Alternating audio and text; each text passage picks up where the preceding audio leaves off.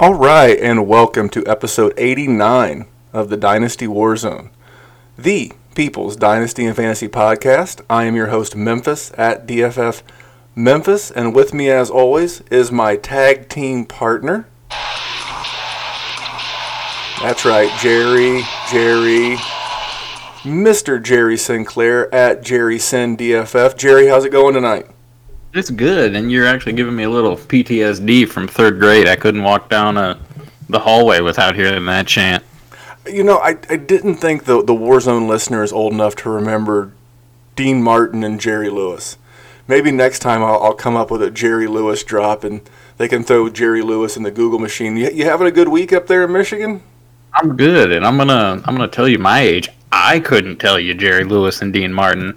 I know he liked his cousin, but that's all I know about Jerry Lewis. He used to host a really cool telethon on Labor Day, and my father used to make me watch it as a younger man uh, for hours and hours. When I say when I say like telethon, I mean like legit what Sal and Kevin and Steve at the FF Funhouse did during the Scott Fishbowl podathon. Like this guy would be on TV for like 36 hours straight, ra- raising money for kids. So, uh, but enough about Jerry Lewis. So tonight's episode, episode number 89, is entitled Favorites and Fakes, and that is players that, as part of our redraft series, that we'll either do our best to make sure that we own on our redraft teams, and players that we probably won't have on our teams. Uh, I want to get to a little housekeeping before we go into the business aspect of it with our fine sponsors and our guest. But as far as Twitter trades go, so we're creeping up on the season. Uh, two weeks from Thursday kicks it off. If you want a simple retweet of your trade, just tag the show handle at Dynasty Warzone, and you'll get a retweet, maybe a like, to get you as many people as possible to see it. If you want comments, like if you want my input, Jerry's input, just tag us at DFF Memphis or at Jerry Sin DFF, and that way we can get on there. And instead of retweeting it, we'll uh, jump in your comments and, and tell you what we're thinking. And then lastly, the last little bit of housekeeping we want to cover is the listener league. We've already got a couple of people in, but we need at least six more between now and the end of the day on Saturday. So, how, how do you get in the listener league? Uh, not real hard. You just go over to iTunes. If you don't have an account, create an account. Trust me, it's easy. Um, then you go to the Dynasty Warzone, leave a five star review, leave some kind words, uh, screenshot it, and tag me. I mean, the other people that have done it, one was in iTunes, one was not. Really simple. It's not a daunting task. Just go over there, screenshot it. You can tag me because I'm going to be the one who buys the MFL site because our listener league is not a one year uh, like an ESPN type draft, which is what the Warzone did last year. This is going to be a real dynasty league where we keep this thing together and maybe we can start a new version each and every year. But now it's time for a little bit of business. Now then, on this day right here, we gonna start taking care of business. Want an unfair advantage to nominate your fantasy football league? Look no further and download Squad QL, the only mobile app you need to crush your friends and rivals. Squad QL recommends the best starting lineup for each week based on your starters, bench players, and free agent pool. Squad QL provides waiver and trade recommendations too. Go to squadql.com to download Squad QL for free. Squad QL is brought to you by the creators of RotoQL, the leading daily fantasy optimizer trusted by 100,000 DFS players. All right, guys, time for me to tell you about our friends over at gtbets.eu, where they are currently running a sign up bonus of up to 100% cash, up to $500 on your first deposit. So that's a dollar for dollar match on your first deposit, and up to a 50% deposit, up to 500 on your second deposit. So if you deposit 500, they would match it with 250. That is one of the best, if not the best, deals in all in online gaming. You also get a favorite team point discount. So you would get a free half point on two teams in the NFL, two teams in college football, two teams in the NBA, and two college basketball teams for the entire regular season. There's also the double rewards game of the month for August, which is Ogre Empire, which can be found in the five reel 3D slots area. there's a weekly 10% casino rebate and a monthly 15% horse racing rebate. How can you get all this? It's simple. When you go to create your account, in the upper right hand corner, there's a referred by field. In that referred by field, you simply enter Warzone. That's all one word for the sake of this promo W A R Z O N E, Warzone in the referred by field. And that lets the folks at GT Bets know that we sent you, and that gets you some of the best deals in the industry. Thanks for checking them out. All right, guys, now that we're past business time, we do want to thank our friends over at Squad QL and GTBets.eu for sponsoring the Dynasty Warzone. But listen, Jerry and I are going to class this place up. Why? Because we have a legit author as our guest tonight. Our guest tonight is a contributor at fantasypros.com. He is a fellow podcast co host at the UTHDynasty.com, and he is the author of the Analytics of Dynasty. Please welcome to the show Mr. Jordan McNamara at McNamara Dynasty on Twitter. Jordan, how are you doing tonight? I'm doing good, guys. Thanks for having me on. No, man, thank you. Um, Yeah, love it. Yeah, Jerry, we, we've classed the joint up. We've got a, we've, we've we've had been fortunate enough to have some great writers on the show. We've had Shane Manella, we've had John Dabari, Kyle August of the FFLs, but never an actual author. So, Jordan, what have you authored that uh, allows me to call you an author? Yeah, I'm in the process of writing a book on dynasty football called The Analytics of Dynasty. Uh, it'll be released in January 2019, just in time for startup season. Uh, I have a pre-order going on right now, uh, and it's there's basically 10 days left of the pre-order. If you pre-order bef- um, on or before September 1st, you'll get a copy of the book, and you'll get a one-on-one strategy session with me. It'll give you a preview of some of the tips and strategies from the book, some of the analytics that I've done that I think are can really give you an edge over your opponents, particularly with some stuff in terms of a player acquisition, trading, certain types of players to look at, just making more efficient and s- smarter roster construction type ideas. We'll get together, we'll do that. I've been talking to folks about trying to do some more of those in season, like to talk about trades and how you should go forward with your team. Um, so you, you'll get the opportunity to do that, and then um, you'll get the book when it comes out in January. It's twenty five bucks. You can pre order now at analyticsofdynasty.com. There's some content up there, uh, just some previews of some of the stuff that'll, some of the type of analysis that'll be in the book, just some sort of fun things that I found along the writing process um, that you can take a look at. You can pre-order, like I said, twenty five dollars before or on or before September first, and you'll get we'll get a chance to get together and, uh, and chat one on one. Well, that sounds really awesome. And before I ask my first question, I just want to make sure I clarify. This is an ebook because a, a six, less than six month turnaround for a paperback or a hardback would be quite miraculous in this day and age. So it, it is an ebook. It's going to be an ebook. What'll happen is, is I'll get I'll get you a PDF. I don't know the exact. It, it'll come to you via email, uh, either through my site or straight through my email account. I haven't exactly figured that specific process out yet, but it'll be a it'll be in PDF form. Well, I can We'll tell get you. you a PhD in analytics of Dynasty in a PDF form emailed right to you. You should create a rap. For you. That, that's your job between now and January. You got to do the promotional rap for this book, Jerry. Listen, I am from Michigan. I am not far from where Eminem grew up. Do not threaten me with a good time. There you go. He's going to put together an, an, an eight mile draft. Well, As someone who has bought a few, at least three that come to mind, ebooks, I can tell the listener that this is a very handy form because it's always available on your phone via PDF. It's always available on your tablet, Kindle. It doesn't matter. I've uh, I've done like some fitness books, stuff like that. It's it's a super easy format, and it sounds like a really good deal. So, my, my, my I guess my first question is is what was the inspiration that made you decide to write this book?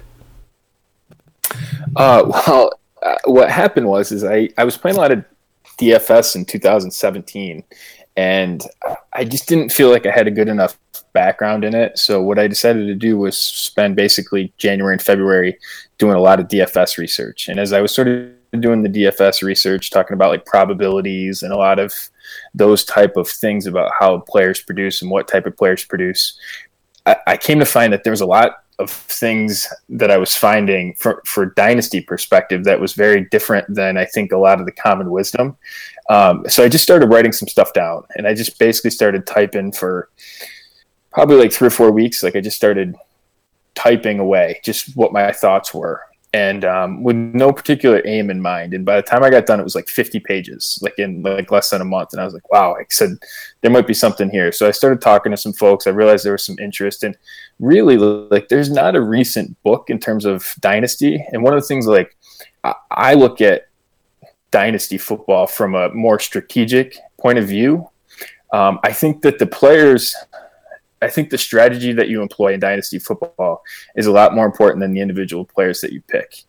Um, so if you come at it from, you know, we have a hard time selecting players, right? It's just it's a very difficult thing to do because we have no control over the, their outcome. You're basically um, playing with a lot of limited information, and the hit rates are are low, and the miss rates are are pretty high. And so, if you can come at it from a way that sort of can change the game on that that you come at it looking at it from a different way and sort of maximizing your efficiencies in terms of how you're making picks. I think that it gives you a leg up and an edge up on your your opponents in your leagues.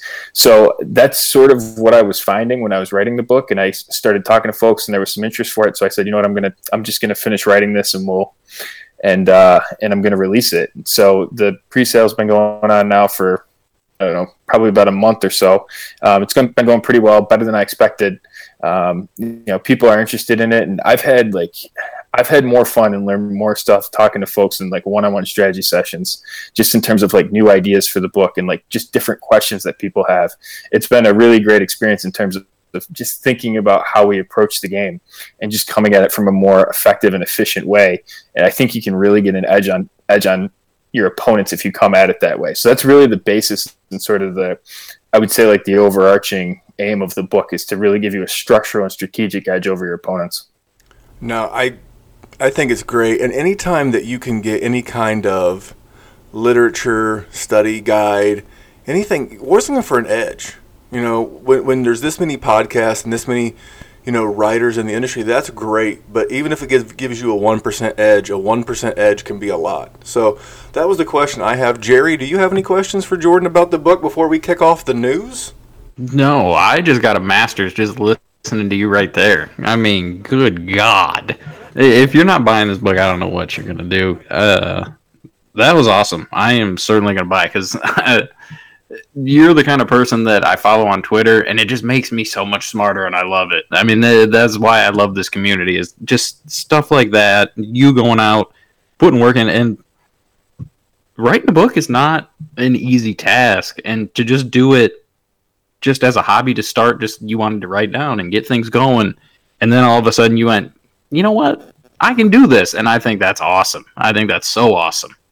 Yeah, I, I, yeah, and I mean, in fairness too, like it's it's got benefits for me in the sense of like, hey, I can spend like my nights downstairs working on fantasy football and like all summer, and like I can tell my wife, hey, you know, I'm working on the book, you know, and then she's uh, it's got some. Uh, that's got nice. mine's in, That's the, mine's in the the other nice. room right now, so we all we all feel you right now. Yeah, no, and, and so I'm going to do all the listeners a solid right now. You've got about an hour of show left. So between now and the end of the show, grab yourself an ink stick, a piece of paper, open up the Notes app on your phone, and be ready because I'm going to give Jordan a chance to recap all of that, where you can get it, when you can get it, how to get the one on one strategy session, all of that. So when we go in to wrap up the show, that would be a good time to pull your car off on the side of the road, create notes if you're at your desk. Write this down. That's what we call a writer downer. You write that down, and then you put it all into uh, into use. So we're going to kick it off with some news.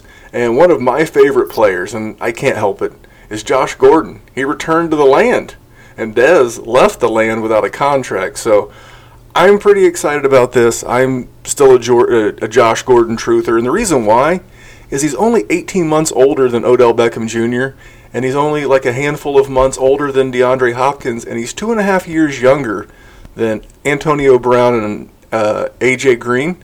And, you know, he's younger than Thielen, he's younger than T.Y. Hilton.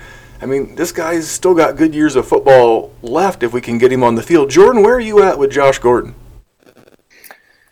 I, I just at his cost, I don't trust him, and I just can't. Like, uh, there's just too many questions about him, and if you like, one of the things that I really look at in terms of in terms of my book and a lot of the research that I've done is I've I've come to really find out like what you should expect from players in certain draft ranges, and if you can sort of, you know, one of the things that I I really try and aim for is don't miss in the first six rounds, right? If you can not miss in the first six rounds, and whether that's taking a guy like Corey Davis that you expect to see an increase in value over the next 12 to 24 months, or whether it's, you know, some sustained production from guys early on, like hitting can take numerous different avenues, but you don't want to miss and I just the the miss the the odds of missing. There's so many ways that I think that you can miss on Josh Gordon, especially where he's going. I just you know he's going in the fourth round, and I just at that valuation. I mean, you're basically expecting a season and a half of top 24 production of him. Like that's what the average fourth round wide receiver produces. I just can't I can't convince myself that I can get there with with his with his profile. It's going to be a year to year thing. I'm never going to feel real comfortable. And so I'm out on his cost. Yeah, I understand that. And most of my, my Josh Gordon shares are carryover shares. I didn't get up too many in startup drafts. I'm just a big fan of the talent, and I've got him right. So the next story is kind of three small stories squished together, and that's the minor injuries to guys like Rex Burkhead, Samaje Perine, and I can't stop saying this guy's name wrong, but it's Jamaal Williams, but I'm calling him Jamon Williams uh, of the Green Bay Packers. Jerry, where are you at with these guys' minor injuries? Are, are you concerned going into either redraft or to your dynasty regular season with Burkhead, Williams, or Perine? I mean, I'm not a huge Patriots guy, and I know that's super super lazy on my part because I know they're always productive, and yet I still avoid them every year. But I mean, I'm not. A, uh, Rex Burkhead came back yesterday, so that's not a huge deal to me. Uh, the Jamaal Williams news. I am an Aaron Jones guy. I know he's suspended, and I know Jamaal Williams is going to get that look. What I was more is this morning he said that he would retaliate for dirty plays because he got his ankle twisted by the Steelers' Vince Williams don't do that, Jamaal Williams. Just don't don't do that. He's gonna fight you. Yeah, like stop it. You know you got a committee. You need to earn your job. Don't be doing stuff like that. Samaje Perine, that was a good run. Uh, I was a truther for P- Perine last year. Um, yeah, that was a good run. I don't. He I didn't mean, fumble it. Got that going for you, which is nice. He didn't fumble it. Uh, but you know they they signed a pretty big name. We're going to talk about in a little bit. Um, so I don't think he's going to be super relevant, and I don't think the injury will really matter in the long run. But I don't think it's serious. I think he'll still continue to have the same role that he's going to have this year, regardless of the injury or not. I, I agree, and you know what? That was a nice run, and there for a hot second, I was excited for Samaje Perine, and he gets up limping, yeah, and I was like, you, I was like, you've got to be kidding me! I was like, in the same breath, I was like, yes, are you effing kidding me right now? Because we we keep it clean here on the War Zone. But this next show, speaking of a guy who is a running back and being held out the rest of the preseason for injury, and that's Jerick McKinnon. I, I mentioned him last week uh, on the Goat District podcast as a guy that I just couldn't get the handle of. I mean, I can see where he could, I mean, legitimately have top five upside in a Kyle Shanahan offense. But it's stuff like this, you know, stuff where he couldn't beat out Matt Asiata or Latavius Murray for bell cow roles, and he's not as young as you think. He's 26 years and four months old, which is almost identical to Devonta Freeman. So, Jordan, where are you at with with Jerick McKinnon? I just can't get on board with his value. I mean, you look at him; he's like a third round startup pick in terms of valuation. I mean, that's a, just a clear sell for me. Um, and I look at so I do the training camp reports for football guys for San Francisco, and I, so I've been watching them, and they're just the interior their offensive line isn't very good. Like they don't have a ton of success running the ball. I get he's going to be sort of a satellite guy in space, and they throw to him and stuff. I, I understand that. I just wonder how high the ceiling is, um, and I just just a lot of questions. I mean, you look at some of the guys you can take sort of around him. I mean, just the receivers a, similar valuation. AJ Green, Allen Robinson, Amari Cooper. I mean, Brandin Cooks, Corey Davis. I mean, just guys in that range. They're just clear targets over J- Jerick McKinnon at that cost. And again, I just there's a lot of risk with a guy like McKinnon, and just from a strategy perspective, I wouldn't take that much risk that early uh, in valuation.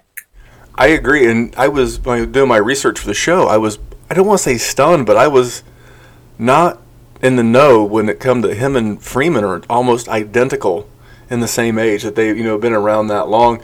But it's a, it's a running back world apparently because we're going to Seattle and we're talking about Rashad Penny. He returned to practice, and there is word that he could be playing as soon as week four of the preseason. Jerry, are you a Rashad Penny guy, and does this news do anything to slow down the hype train that is Car- Chris Carson? Uh, I don't think if a bus drove into a brick wall, it would slow down the Chris Carson hype train. I'm just not on it. I am the mountain that wants to stop the Chris Carson hype train. I mean, he's a, he's good. I mean, I like him. I have him on a few teams. I just, I am of the thing, and call me crazy, and I know I'm going to get called crazy by people. If you take a running back, Jerry, you are crazy. round, uh, you want him to play. It's going to take one Chris Carson fumble. It's going to take one game of 11 carries for 36 yards for them to put Rashad Penny in. I just think he's the guy they want to be. And I think they were going to sit him out for the preseason for the most part. I don't think they really want a Derrius Guice situation. They don't want to not rely on him. I think he's the guy, and that's why they took him in the first round. So I, I mean, it's good that he returned to practice. It's good that it's not a lingering thing, but it, Chris Carson's going to be a thing that I believe by week 10 we're going to go, "Oh yeah, I remember when Chris Carson was a thing." my takeaway from the story is a I like the fact that he's out there practicing even though he's injured. He doesn't have to, but he's getting those c- critical reps. And the one nice thing that I can say about Chris Carson is that he is on my list of bridge guys. If you draft Mark Ingram or have Mark Ingram in redraft, or you can get No, Chris, uh, Car- he would yeah, be a perfect his, guy. his ADP is good. That's what I'm saying. If you're in a redraft, I don't, I don't mind it. He because he is good and he, he's shown that he can play in the NFL. I just don't think long term that he's going to be their guy. I agree. And speaking of long-term plays, AJ AJ McCarron up in Buffalo, he may or may not have hurt his collarbone. I don't think it's going to matter. I think Josh Allen is playing well enough, and they invested enough in in him, and that he's practicing with the first team after starting with the third team, and it sounds like he's going to start the third preseason game. Jordan, we're, we're just getting familiar with one another, although we followed each other on Twitter for a while. Where are you at with uh, Josh Allen? Are you a Josh Allen truther? Are you just kind of mediocre, or do you not like him at all? Uh, I'll do anything at the right cost. So, like, I'll be interested in, in any player, you know, if the cost is right. And Josh Allen to me is that guy this year that I'll be interested in just because of his cost.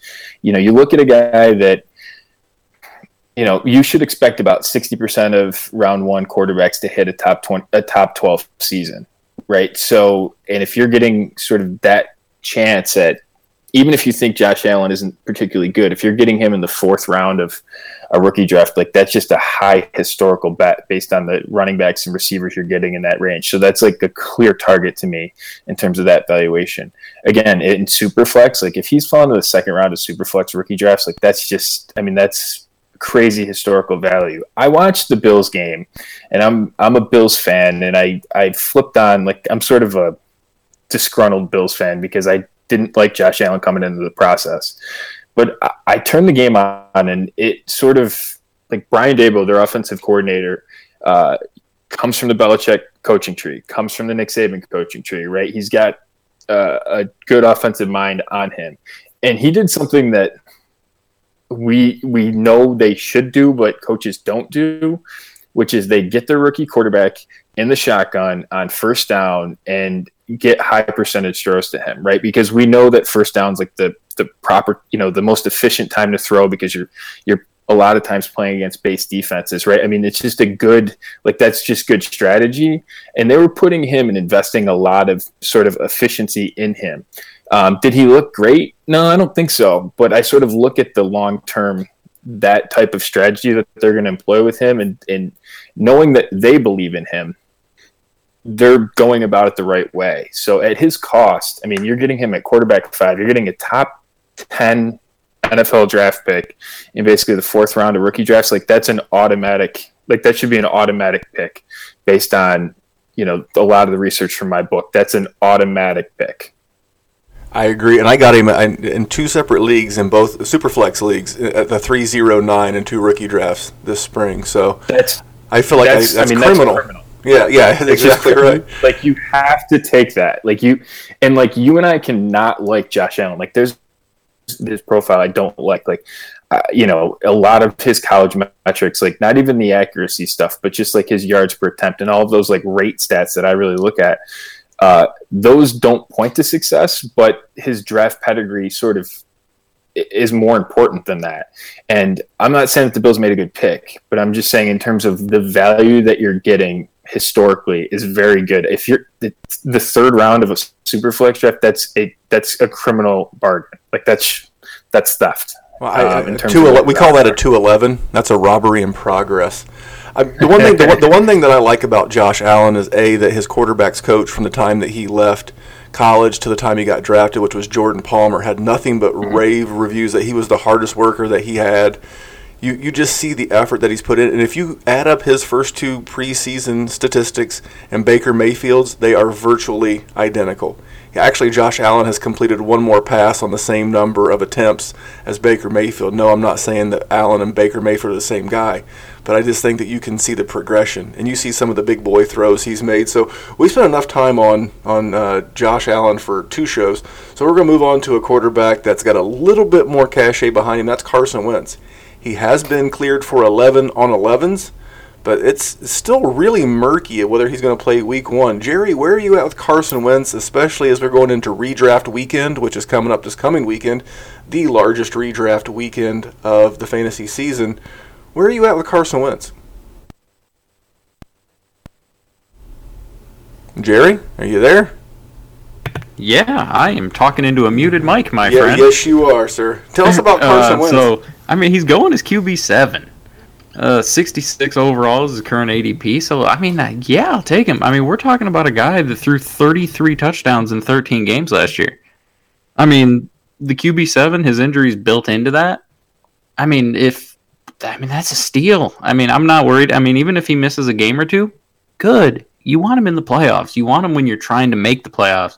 You can you can come back from a loss or two to start your season. So yeah, I'm not worried about Carson Wentz at all. It's it's good that he was cleared for work. It's good that he's it's same sort of thing with Andrew Luck.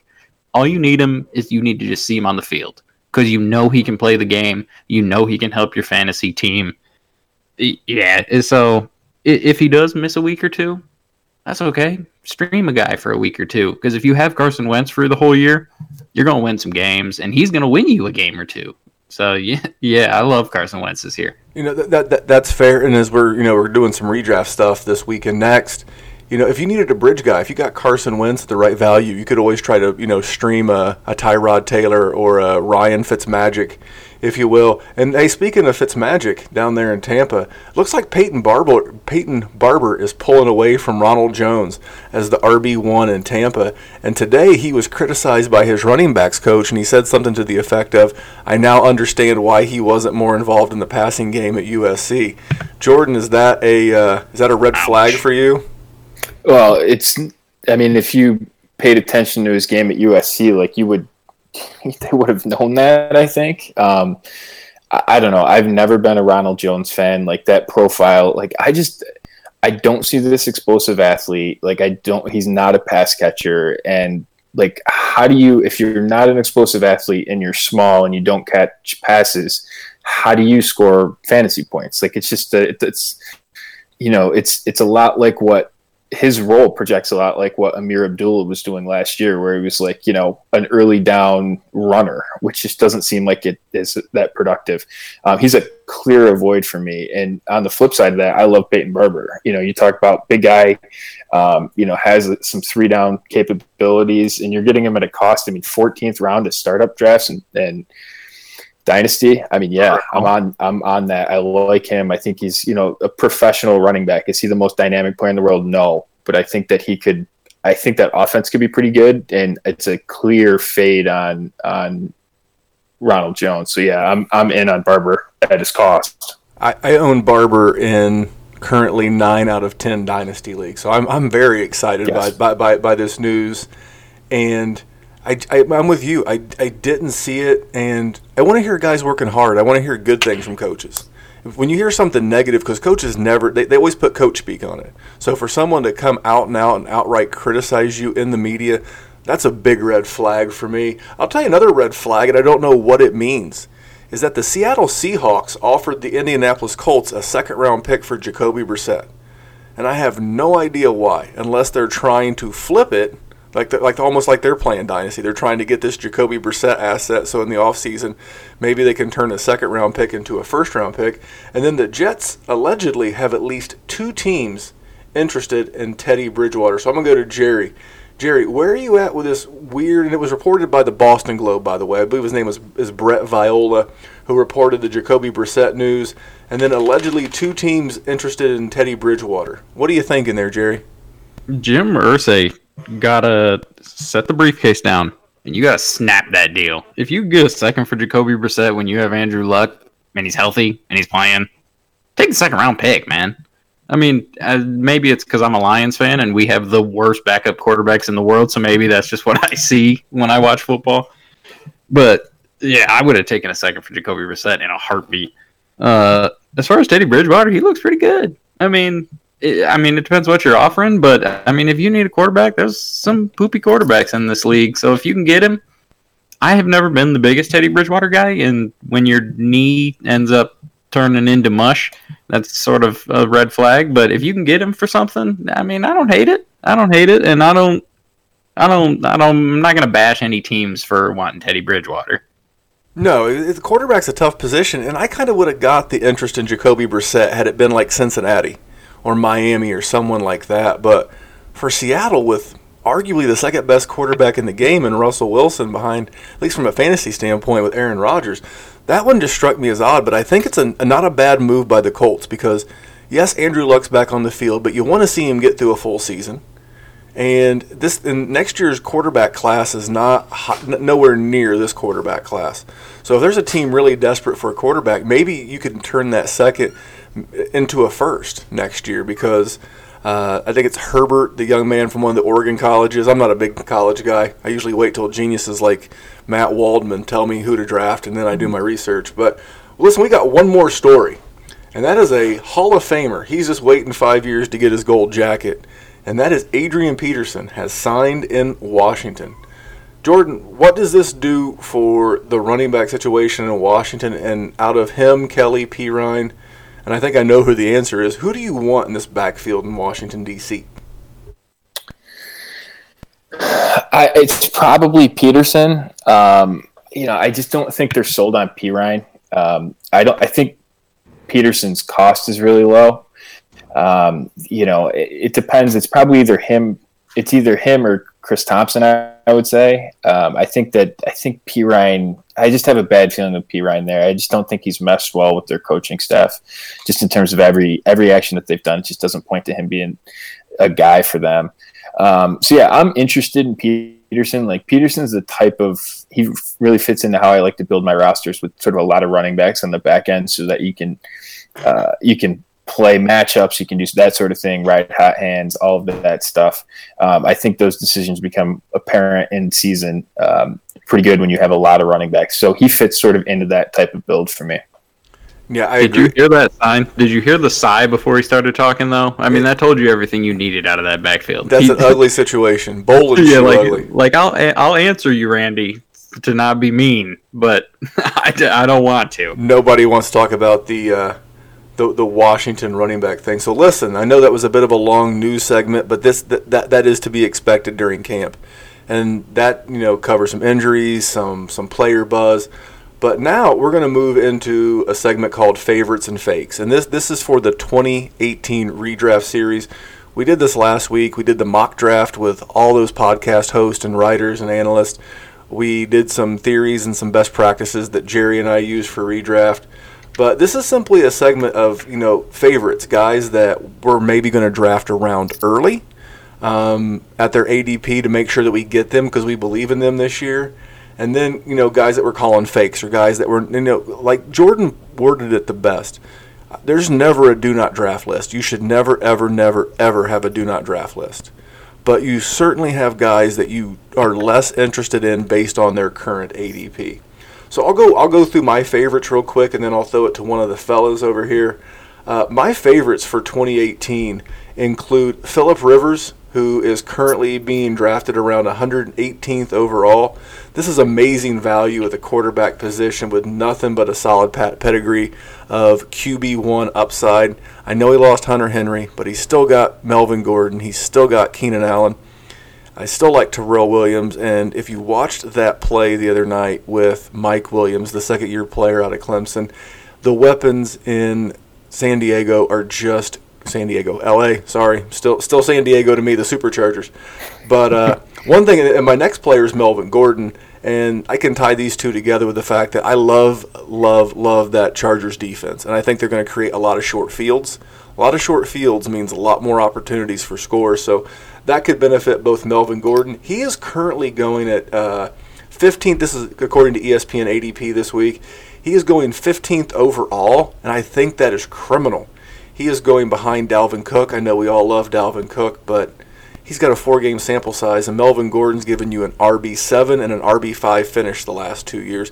I know his yards per play isn't great, but I, I couldn't pass up that value in, in, the first round, especially if I'm in the back end or on the turn. I think that's great. My wide receiver favorite this year, at his ADP, is Nelson Agholor. He's going 122nd overall, 44th wide receiver off the board, and I can't figure out why. This is the guy who was the wide receiver 22 last year in PPR. So basically, you're getting a 50% discount. You're getting the wide receiver 22 at the wide receiver 44 prices. Alshon, we don't know if he's going to start on the pup. Uh, I, I don't think it matters who the quarterback is. I think he's going to be implemented. It's a PPR world. I love it. And then last, and certainly not least, is the man with the mullet Tyler Eifert. You know they're limiting they're limiting his snaps in Cincinnati, and I'm cool with that. Um, I don't need him on the on the field to run block for Joe Mixon or Giovani Bernard. I just want him to get back to that being that red zone threat and being another option in the red zone for Andy Dalton. And you look at some of the pieces around him. Hopefully, the emergence of Joe Mixon. I, I see big things for John Ross.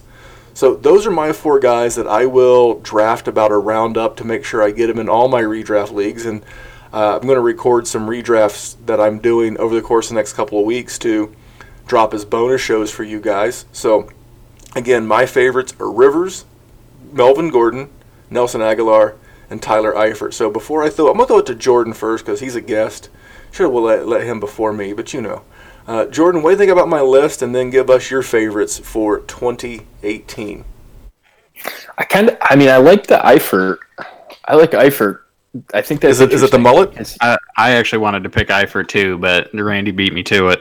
Well, uh, here's the good part about a guy like Eifert. Just again, optimizing your strategy on how you build your roster. Like, I think it'll probably become pretty clear early on whether he can play or not. Right? You and I like those sort of decisions. Like, I don't want to have to wait four, five, six, seven weeks to see if a player is, you know, is going to develop into a role. Like, if I turn on the game film the first couple weeks and it's just evident that Tyler Eifert can't move, we can cut him um, but again, here's a guy who's got good tight end touchdown upside. Like that offense should take a pretty big step forward, I think, off of where it was last year. I mean, I, I sort of like that type of investment quite a bit. And honestly, Rivers, it tell me last year wasn't like the quietest quarterback, like the the quietest quarterback that has finished with the second most passing yards in the NFL like Rivers finished uh, almost just like right behind. He almost passed Brady in terms of how many passing yards he threw for, and I don't think anyone, like if you polled people, I don't think anyone would think it was Rivers.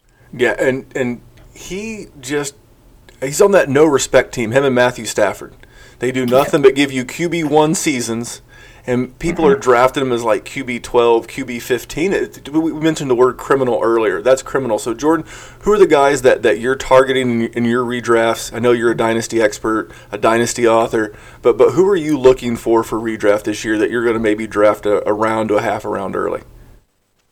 My dark horse pick to win the NFL MVP this year is Matthew Stafford. You can get him as quarterback 10 at 96 overall. Give me that. Um, that offense, uh, his fit with Marvin Jones is perfect in terms of they complement each other uh, extraordinarily well. Um, you have a, a, solid, dependable Golden Tate, and even the news that Kenny Golladay is bumping outside to play in two wide receiver sets. Like they run so many, they run so much eleven personnel. I'm not really worried about it in terms of Golden Tate. Like, and you add basically what you're losing in terms of Ebron. You should probably gain a good chunk of that with, uh, you know, Kenny Golladay should gain a good chunk of that usage, considering their tight ends are, um, you know, isn't a strength of their passing game. You know, you've got good, you've got good passing catching options out of the backfield and Riddick, and we'll see what happens with Abdullah. But I like Kerryon Johnson quite a bit. Like their offensive lines improved. He was playing at an elite level before he got hurt last year, and then his mobility was just sapped. But I'm a big fan of Matthew Stafford Dynasty. I'm a big fan of him in redraft, especially where you can get him 96 overall. Um, my running back this year, uh, Jamaal Williams at 36, running back 36, 81 overall. I mean, that's that's comically low in my opinion. Um, here's you look at the Green Bay offense last year. They had six weeks of top four running back finishes uh, Ty Montgomery, Aaron Jones, and Jamaal Williams each had two.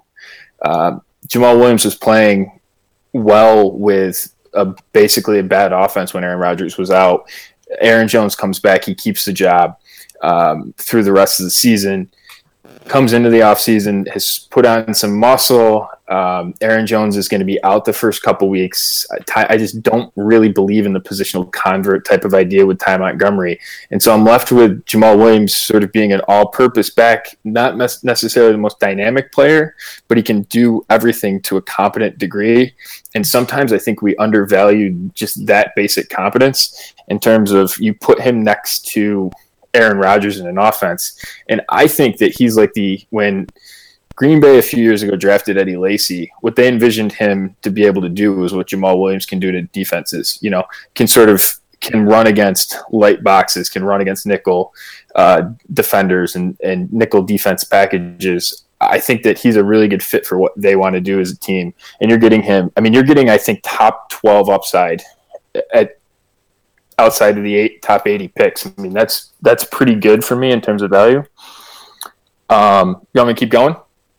Yeah, absolutely. Give me all okay. four years, and then I'm gonna throw it to Jerry. All right, let me let me before I say my next one, let me ask you guys a question. Who do you think has a like has a stabler floor? Larry Fitzgerald or Brandin Cooks? Hmm, I would assume in PPR it would be Larry Fitzgerald. Yep over the past two years, Brandin Cooks has more top 24 weeks than Larry Fitzgerald. Um, that is absolutely outside of any narrative that you would consider, you know, because Larry Fitzgerald's quote unquote a high floor guy. Um, Brandin Cooks has finished no worse than wide receiver 15 over the past two years and uh, over the past three years. Excuse me. Um, his floor has been 65 catches, about 1,050 yards receiving, and eight touchdowns. And, you know, there's concerns about there being spread around problems with the Rams. He played the last, those three seasons with New Orleans and with uh, New England, two offenses that are known to spread the ball around. So I don't have those concerns about him. I suspect that he will, I mean, he's going at wide receiver 19. He hasn't finished that low in the wide receiver finishes since his rookie year. He's going at 43 overall. And I, I really like that valuation on him. And if I'm going bargain shopping at tight end, Charles Clay is the 20th tight end outside the top 200 picks. You look at tight end production, I think there's really a couple ways to go about it. You get an elite quarterback where their offense doesn't have a true number one wide receiver, or you go with sort of an offense that looks like it's in shambles, but has a tight end that's the clear lead option. And that really fits Charles Clay. Um, I look at that offense and I'm not sure how they put 500 passing attempts together unless 100 of them are going to Charles Clay. And they're going to have to throw the ball because they're probably going to be behind. They've shown the, the willingness to be aggressive with Josh Allen early on in preseason. Like, I think there's a lot of positive indicators pointing towards their offense and an offense that I guess would be predicted to finish in the bottom three in the league.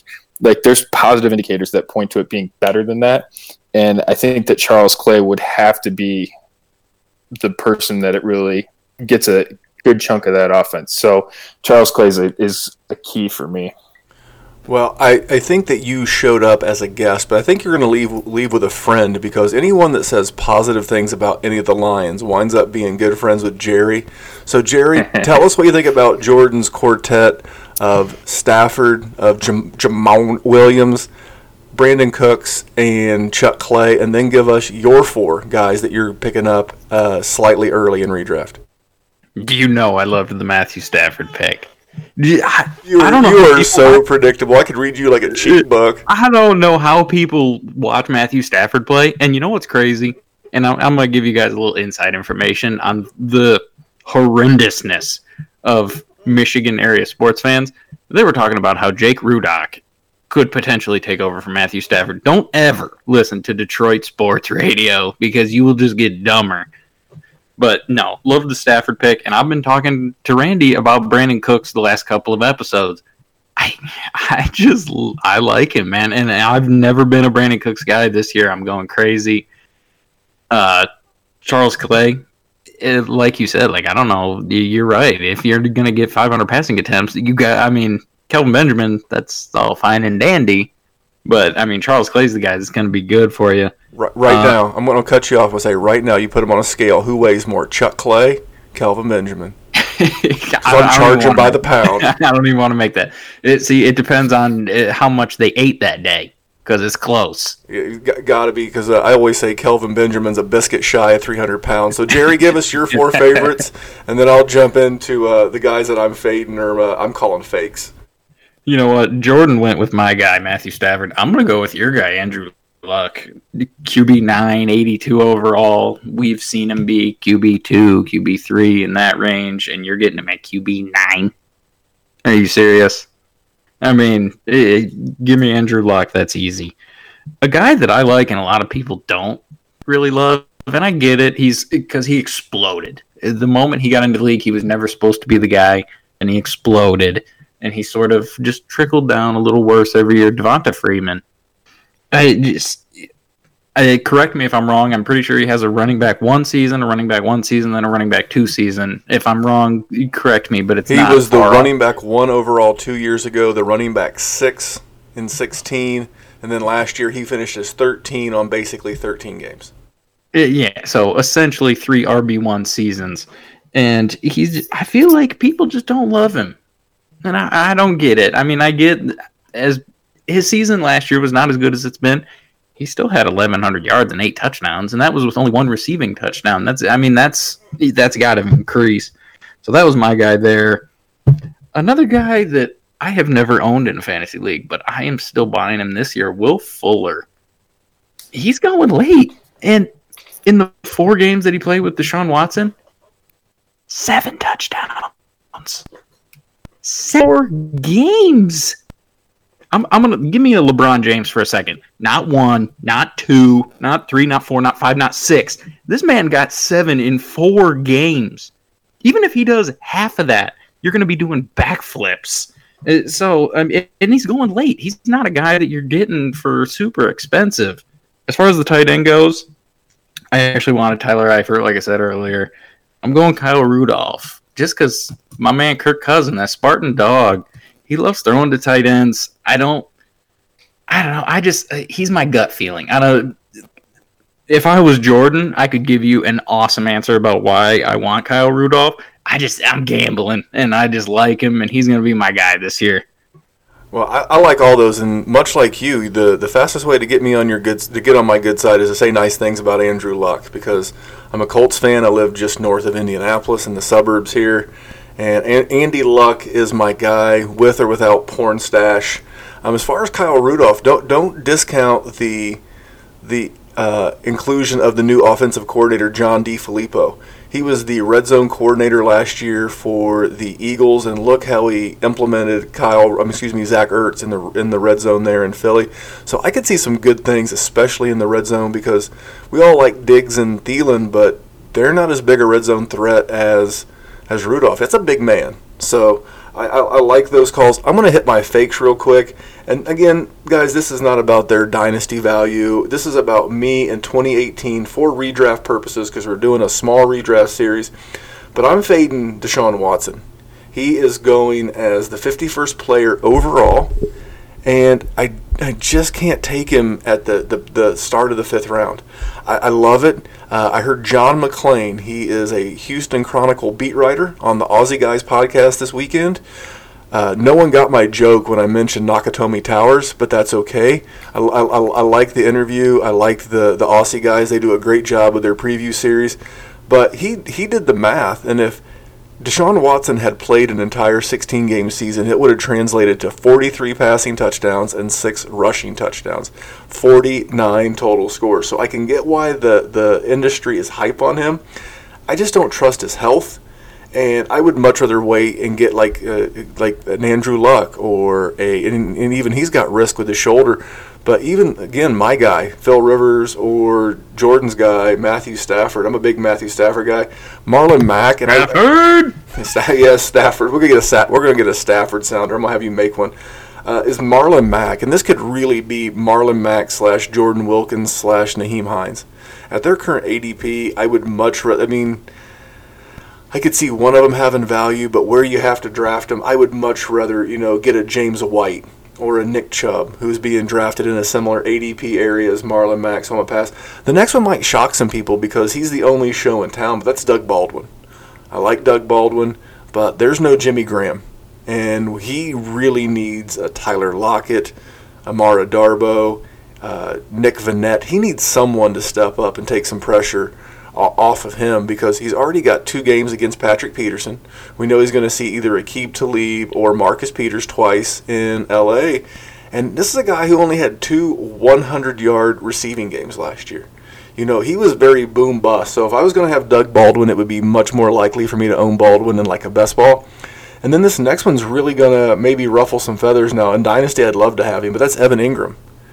I just think there's an awful lot of mouths to feed there in in How New York. I'm sorry, buddy, but you know where, where he's going right now is 61st overall, or basically the first pick of the sixth round. I would much rather wait a round or a round and a half and get guys like Kyle Rudolph, your guy, or Delanie Walker.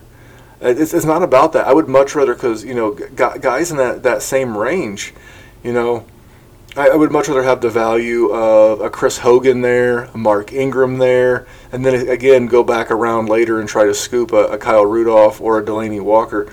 So I like Evan Engram. Also, if you listen to Je- uh, Jeff Ratcliffe of PFF, uh, Evan Engram has one of the top three toughest schedules for tight ends in all of Dynasty this year. You add in the return of Odell Beckham, you add in the hopeful progression of Sterling Shepard, and then there's this rookie running back they drafted. Maybe you've heard of him, little fella named Saquon Barkley. So I just don't know where, where his you know seat in the in the pecking order is. So those are the guys that I'm fading or calling fakes for redraft this year. I just I just can't pull the trigger at those prices. Jordan, what do you think about my fakes? And then give us four guys from you real quick. Yeah, I'm in on uh, my fake was Deshaun Watson for a lot of the reasons you said. And one of the things, too, I think that people underappreciate sort of we have this perception of how good Deshaun Watson was last year. Um, and he was very good, but he was on pace for 466 attempts over 16 games. Like, there's just no way that those rates are going to remain as high as they were like and they weren't a high volume passing offense um, and actually if you look at if you actually do a deep dive on how they scored like lamar miller was a top eight back during that period of time like they were putting up huge numbers but I, it just isn't repeatable. Um, if you want to bet on Deshaun Watson this year, take Lamar Miller at his cost. I think that that's really something that um, I think benefited him big time last year, being with Deshaun Watson. Um, so he's I'm with him. Um, my fade at running back, we talked about him earlier. Jerick McKinnon, 16th running back off the board, uh, according to uh, Fantasy Pros in the third round. I just can't. I just can't do that. I mean, I just I- would rather take receiver there. Right, receiver is going to beat running back in that type of range of the draft, and you can get a lot of these other guys later on that I think can have most of, if not more, production than McKinnon will. A guy like Jamaal Williams, for instance, or Lamar Miller, even. Um, you know, going back and at like Watson's cost, like people that are going in that range, just to finish on, just to go back to Watson for a second, like Brandin Cooks, Larry Fitzgerald, Demaryius Thomas, like um, you know, Lamar Miller, like all of those guys, like Derrick Henry, if you're on Derrick Henry, like those guys are going in the same range. Like a lot of this is in terms of the opportunity cost. Like just you, ha- Watson has to be that good, and there's just no. I just don't believe that that's going to happen. So, um, you know, McKinnon's the same way. A lot of those players you could substitute in for McKinnon. I would take them um, at receiver. Uh, going right next to right in the same range as Watson, Juju Smith Schuster, 17th wide receiver, 41 off the board. Um, again, Cooks, Fitzgerald, Demaryius Thomas in that range. Lamar Miller is a running back I like uh, over Juju Smith Schuster. Juju Smith Schuster last year finished with the 79 targets, the least amount of targets for a top 24 receiver in the past decade. You just can't, you know, the, that offense is going to run through Antonio Brown. It's going to run through uh, Le'Veon Bell. And he's going to be the third option. Like, there's just no way he can be as efficient as he was last year. Like, could he see a bump up 20 plus targets? Yes, probably. But still, that's outside of the range for a top 12 receiver historically. Top 12 or top 24 receivers historically have finished with an average of 123 targets. You just got to, like, that's just a, that's a, expecting a lot of efficiency, and you're basically drafting him at his ceiling there. And I don't like to draft players at their ceiling, uh, especially when you're basing it on that much efficiency. Um, Zach Ertz as tight end three would be my guy. You know, I just that offense is probably not going to be as efficient as it was last year. Uh, I have concerns about Wentz's how healthy Wentz will be. Like I think he'll play. I just I wonder how effective he'll be. Um, whether or not he's fully back, I, I don't expect that in 2018. Uh, and you know, just the range in which you're taking Zach Ertz, it's just too high for me. You're basically again banking on that huge efficiency, and those are prime bounce. Those are prime regression candidates. So I would fade Zach Ertz. Well, I do like that list, especially because someone as smart as you agreed with me on the Deshaun on the Deshaun Watson take. And again, guys, we like Deshaun Watson, the player. We're just talking for redraft in the 2018 season as the QB2 off the board. That's a little too rich for Jordan in my blood. Jerry, do you agree with us and give us your uh, your fades or fakes, if you will? Yeah, the, there's not a way that Deshaun Watson keeps up what he did last year. I know I did my LeBron James thing, but even if Will Fuller got me seven touchdowns through the whole year, I'd be happy. Uh, I loved the Juju pick. I think Juju is just being so crazily overrated. I don't even know if crazily is a word. It is now. Yeah, right. Uh, I don't know. We got I, an author on the. We got an author on the line. Will you allow it? Yeah, yeah, right. Um, I just I I loved that one. That was my favorite one. If you guys saw the smile on my face when he said Juju, as far as McKinnon goes, I was super huge on McKinnon until I saw his redraft ADP. So I'm with you on that. Third round, no. Zach Ertz, we're gonna get to my fakes. Zach Ertz is my tight end. Uh, he's going 35 overall in the ADP right now. I can get Zach Rudolph at 79. Zach Rudolph, he I plays basketball for the for the Memphis Grizzlies. I think he means Zach. you, com- you combined him into Good one guy God. who's actually a basketball player. But keep going. He, he was a Michigan State Spartan, so I got I got the Spartans in my head. Uh, Kyle Rudolph last year. Okay, so Zach Ertz, 2017, 74 catches, 824 yards, eight touchdowns. 2016, Kyle Rudolph, 83 catches, 840 yards, seven touchdowns. They're the same. I can get him for 50 picks later. Evan Engram, I can get him 30 picks later. He had two less touchdowns, 10 less catches. I mean, Zach Ertz. Um, we're going to flip back around. We're going to go to my quarterbacks. Uh, Jimmy Garoppolo, QB 11. I don't like it. I don't like it. I can get Stafford, who's proven that he's better. I can get Matt Ryan later. I can get your guy Philip Rivers. Phil, he's QB fourteen right now. It, I think that's crazy. Jimmy Garoppolo, he's he's like Deshaun Watson with like a broken leg. value wise, he's he's you only have a small sample size. He just hasn't done the things that Deshaun Watson does. I think where he's going right now is sort of crazy. So, so you're not falling not, for the banana in the tailpipe? No, absolutely not. Uh, the one that might not make me a lot of friends right about now, Christian McCaffrey. It's just he's going so early. He's going so early. I don't think they brought in C.J. Anderson for no reason. I know he looks jacked in that picture in the locker room, and I know he looked good in his run. He looked so good in his run. Don't get me wrong. I'm just not counting on him right there. I think there's a lot of guys in that area that I would prefer to him. Uh, there's a lot of wide receivers that are falling this year. People just hating on wide receivers this redraft season. Um, as my wide receivers go, it's a guy that's not. He's not like a superstar. He's not great, but people love Devin Funchess for some reason, and I'm just not on it. He just, he's got stone hands. He's not awesome. DJ Moore's there. They drafted him early. I just, Is that because he's a Wolverine? you know, here's the thing. I feel I feel a bias. not- it- bias he was awesome at Michigan. He was awesome at Michigan. And I liked him at Michigan. There's a few guys that I liked at Michigan. Devin Funchess is one of them. He's just not a guy like in Carolina. And we're talking about Cam Newton, who's just, he's never been the best passer in the world. He's never been, when it gets to the red zone, what do you want? You want a big wide receiver that you can throw a fade to. But in Carolina, Cam Newton just lowers his shoulder and goes to town. So I know I'm picking on the Carolina fans, and I'm sorry. I still think you guys have a good team. I just don't love Christian McCaffrey. I don't love Devin Funchess.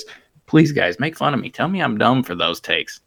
I, I'm not going to tell you that you're that you're dumb because um, we're getting ready to move into another segment uh, where we're all going to tell you uh, one thing that we took away from preseason two that was overreaction. But before we do that, we have a very special guest intro. So just one second. Welcome to Overreaction Theater, where everything you see in the preseason deserves immediate reaction. Ah, I feel so sophisticated. I feel so sophisticated with the with the host of Overreaction Theater, Lord Bigglesworth. So Overreaction Theater is a little segment that, that we're doing to where you saw it. My, my Overreaction Theater play of the preseason was the one that Jerry just mentioned was the 71 yard touchdown rush by Christian McCaffrey. Hey, th- that's cool. By the way, if you didn't see the mean tweet by Ndamukong Suh after that happened, it was it was pretty funny. But guys, I, I like Christian McCaffrey. I said last week that I thought he will be a safe wide, I mean, excuse me, running back 10 to 15 throughout the course of his career. But I, I don't ever see him cracking that. And if you really think that he can handle 25, give or take touches a week, you're kidding yourself. At 205 pounds, he I do not think that he can physically between the tackles handle that kind of workload. He put on five pounds. Great. That play was cool. He busted, he bounced that thing one time. He got to the outside and he blew past the secondary, and it looked great. But it's it, it's it did look great. it's preseason. It's preseason week two. Don't fall for the banana in the tailpipe. Uh, you know, don't forget that he's his his. I think it's Matt Kalil. I don't know which tackle he plays, right or left, but he had his knee scope today. He's going to be week to week. He lost his other tackle earlier in the season. He lost his Pro Bowl guard to the Jaguars in the offseason. That offensive line is shot. Jerry already mentioned Cam Newton just vulturing touchdowns. They didn't bring in CJ Anderson for no reason. Don't overreact to what is perceived hype by, oh, he's going to get 25 to, to 30 touches. That's 400 and 480 touches on a season. It doesn't work that way for a guy who weighs 205 pounds. If he gets that many touches, he'll be on IR by week six. Don't fall for the banana in the tailpipe that was uh, the offseason of Christian McCaffrey. Jerry, what is your overreaction theater season, um, excuse me, moment of week two of the preseason? Nick Chubb, 11 carries, 53 yards, and a touchdown. The hell you say? I know. The dynasty community is not going to like me when this is all said and done. And, and I like Nick Chubb for dynasty. Don't get me wrong. Carlos Hyde's not going to be the guy there. Carlos Hyde is the guy this year. Uh, Nick Chubb got one carry in the first half. One. And that was the very last drive before halftime. And you look at Carlos Hyde, what he did, he got all of the work in the first half. Nine carries, 64 yards, 7.1 yards average, and a touchdown. He's the guy. And then he sat in the second half. That just seems like he's the guy that's going to be there. If you're in redrafts, hey, maybe if you want to package somebody, you take uh, Mark Ingram, who's suspended, or someone like that, and you want to get a backfield, then maybe Carlos Hyde and Nick Chubb. But as far as Nick Chubb by himself, I'm not doing it. Sorry. Jordan? Who's Uh, your well- overreaction Well, to? before I throw it to Jordan, because I want to let Jordan give us his overreaction guy, and this is the point of the program where it's a good time to pull over, get that note app fired up, get that ink pen, because Jordan's going to tell you his overreaction moment of week two. But I wanted to touch on Nick Chubb. I- I'm a big fan, but you're absolutely right. Carlos Hyde looked like a million bucks, and don't forget his Todd Todd Haley is his offensive coordinator. I don't want to say Todd Haley has created bell cow backs, but you look at the majority workload that one running back gets in a Todd Haley offense, whether it was Jamaal Charles, whether it's been Le'Veon Bell. I have a feeling that if Tyrod Taylor and Carlos Hyde come out hot in the first couple of weeks. It may be maybe later rather than sooner before we see Baker and Nick Chubb. Not to mean that they won't be great assets for dynasty down the road, but as far as the 2018 season, it could be a while, and it may require an injury to one or both of those guys before Baker and Chubb make the field. So I agree with Jerry Jordan. Please tell us what was your overreaction moment of preseason week two. And then please, one more time, tell us all about the book, where to find it, all those good things. Yeah, I'm team underreaction, so not a lot really moves my uh, moves the needle in in the preseason. But I'll say that one of the things that I saw that I think people overreacted to was Mike Williams, and Mike Williams hasn't taken a first team like rep in preseason yet, and uh, you know that offense was out there cooking with the starters uh, in in week two of the preseason. Rivers was out there, Melvin Gordon was out there, and the receivers, their three receivers that were out there were Keenan Allen, Tyrell Williams, and Travis Benjamin was in the slot. Uh, and Philip Rivers has like the utmost confidence in Tyrell Williams. Like you just saw, like he just was running uh, sort of for his life and just threw a prayer in the direction of Tyrell Williams, and Tyrell Williams caught it. So uh, Mike Williams' touchdown catch was nice. It was one target. He saw it in, uh, you know, with the second team, and he has been a backup. Like he in the first preseason game, like he played extensively with the backups. He played a lot longer than you would imagine someone that would be in the starter conversation would play. So I, there's a lot of smoke coming to the fact that Mike Williams is a concern for me right now. Um, I, am off him, him in redraft. Um, I'm not saying that he's a, a sell in dynasty, but I think that he's a potential buy low. Kind of like you guys were talking about with Chubb, like uh, that conversation about Chubb, and really like you can talk about Penny the same way, and really Michel. Like if they get off to slow starts, like those guys are classic buy lows and I think like just sort of the way, and you know, we're not necessarily great at predicting what'll happen in terms of what the NFL is going to do uh, in season, but I think like those type of stories set up well for being potential buy lows. Um, so I would definitely recommend that, especially with a guy like Penny. Like first round running backs hit like forty five percent of the time they hit round one, and ninety percent of the time they hit. Uh, ninety percent of them hit for at least one top twenty-four season, um, and basically one of the people that hasn't hit was an injury, David Wilson. So it's a high likelihood that he hits, and he's going to be a classic buy low, I think, in season. Well, I, I like that as well. Um, well, listen, guys. Thank thank you for overreaction theater. We'll bring that back for weeks three and four of the preseason. And I want to thank Jordan for coming on, classing the joint up a little bit with an actual author in the war zone. But he is one of uh, a few more guests we're going to have this off season. Uh, look forward to some more. But Jordan, before we take this thing home, please tell these fine folks again all about your book, where they can find it, what they get with it, the pre-order dates. We need all the details. Educate. Yeah, so thanks for having me on, guys. I hope that you know some of the things that I talked about in this is some of the things that you'll get from my book. Um, you know, there's some more, di- a lot more dynasty strategy in there, but some of the things that I've talked about are form a, a good basis of the book. Um, yeah, you can find the book analyticsofdynasty.com. Um, the Analytics of Dynasty will be released in January 2019, just in time for your uh, startup drafts in 2019. If you pre-order on or before September 1st, you'll get uh, the locked in price of $25 and you'll get a one-on-one strategy session. We'll get together we'll chat uh, some general strategy. Um, they've been going i've been having a lot of fun talking to folks um, and i think that they've been productive. I think folks have liked it. Um, we've been able to some of the trades I've seen that have happened afterwards have uh, made me feel good about how the strategy sessions are going. So um, you can sort of uh, get that type of analysis uh, with me one on one, and uh, yeah, analytics at dynasty.com on or before September 1st. $25. You get the book and the strategy session. Um, and if you have any questions or anything, hit me up on Twitter at McNamara Dynasty. Um, and actually, if you check out the, the website, analyticsdynasty.com, there's some content up there, stuff about that Brandin Cooks, Larry Fitzgerald sort of dichotomy. I wrote an article about that and sort of the perception on him. Um, a lot of the things that I've seen in my book is a lot of the narratives surrounding fantasy football are wrong. And I think if we can sort of identify those and profit off them, it's a great opportunity. And you can check out, there's a handful of articles up there that you can check out that sort of gives you an insight into my thinking. Well, I, I appreciate you coming on, and it's a bargain at twice the price. Jerry, what do you got for these fine people before we before we go home? Buy Jordan's book. Buy, Jor- buy Jordan's book, and, and I will be back on kind of a solo mission on Friday. So, a concept that I've had all off season is how to make the fantasy widow in your life in your life's better.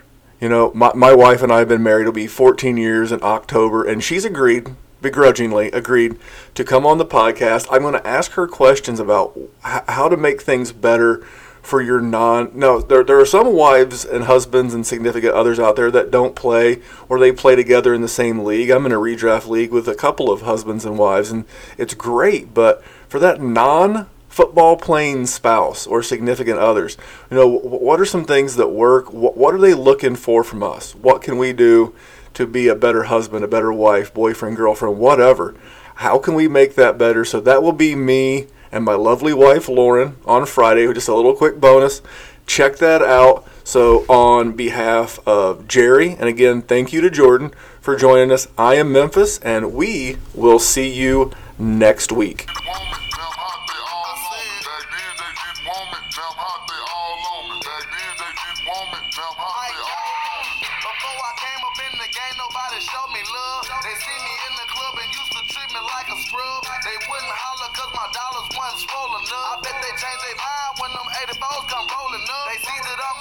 now they wanna sit in my car, now they wanna count my G's, roll with me and candy car now. They used to love to diss me, now they rush to hug and kiss me now. They telling all their friends when I leave how they miss me now. 281 330 8004, hit my guns up on the low.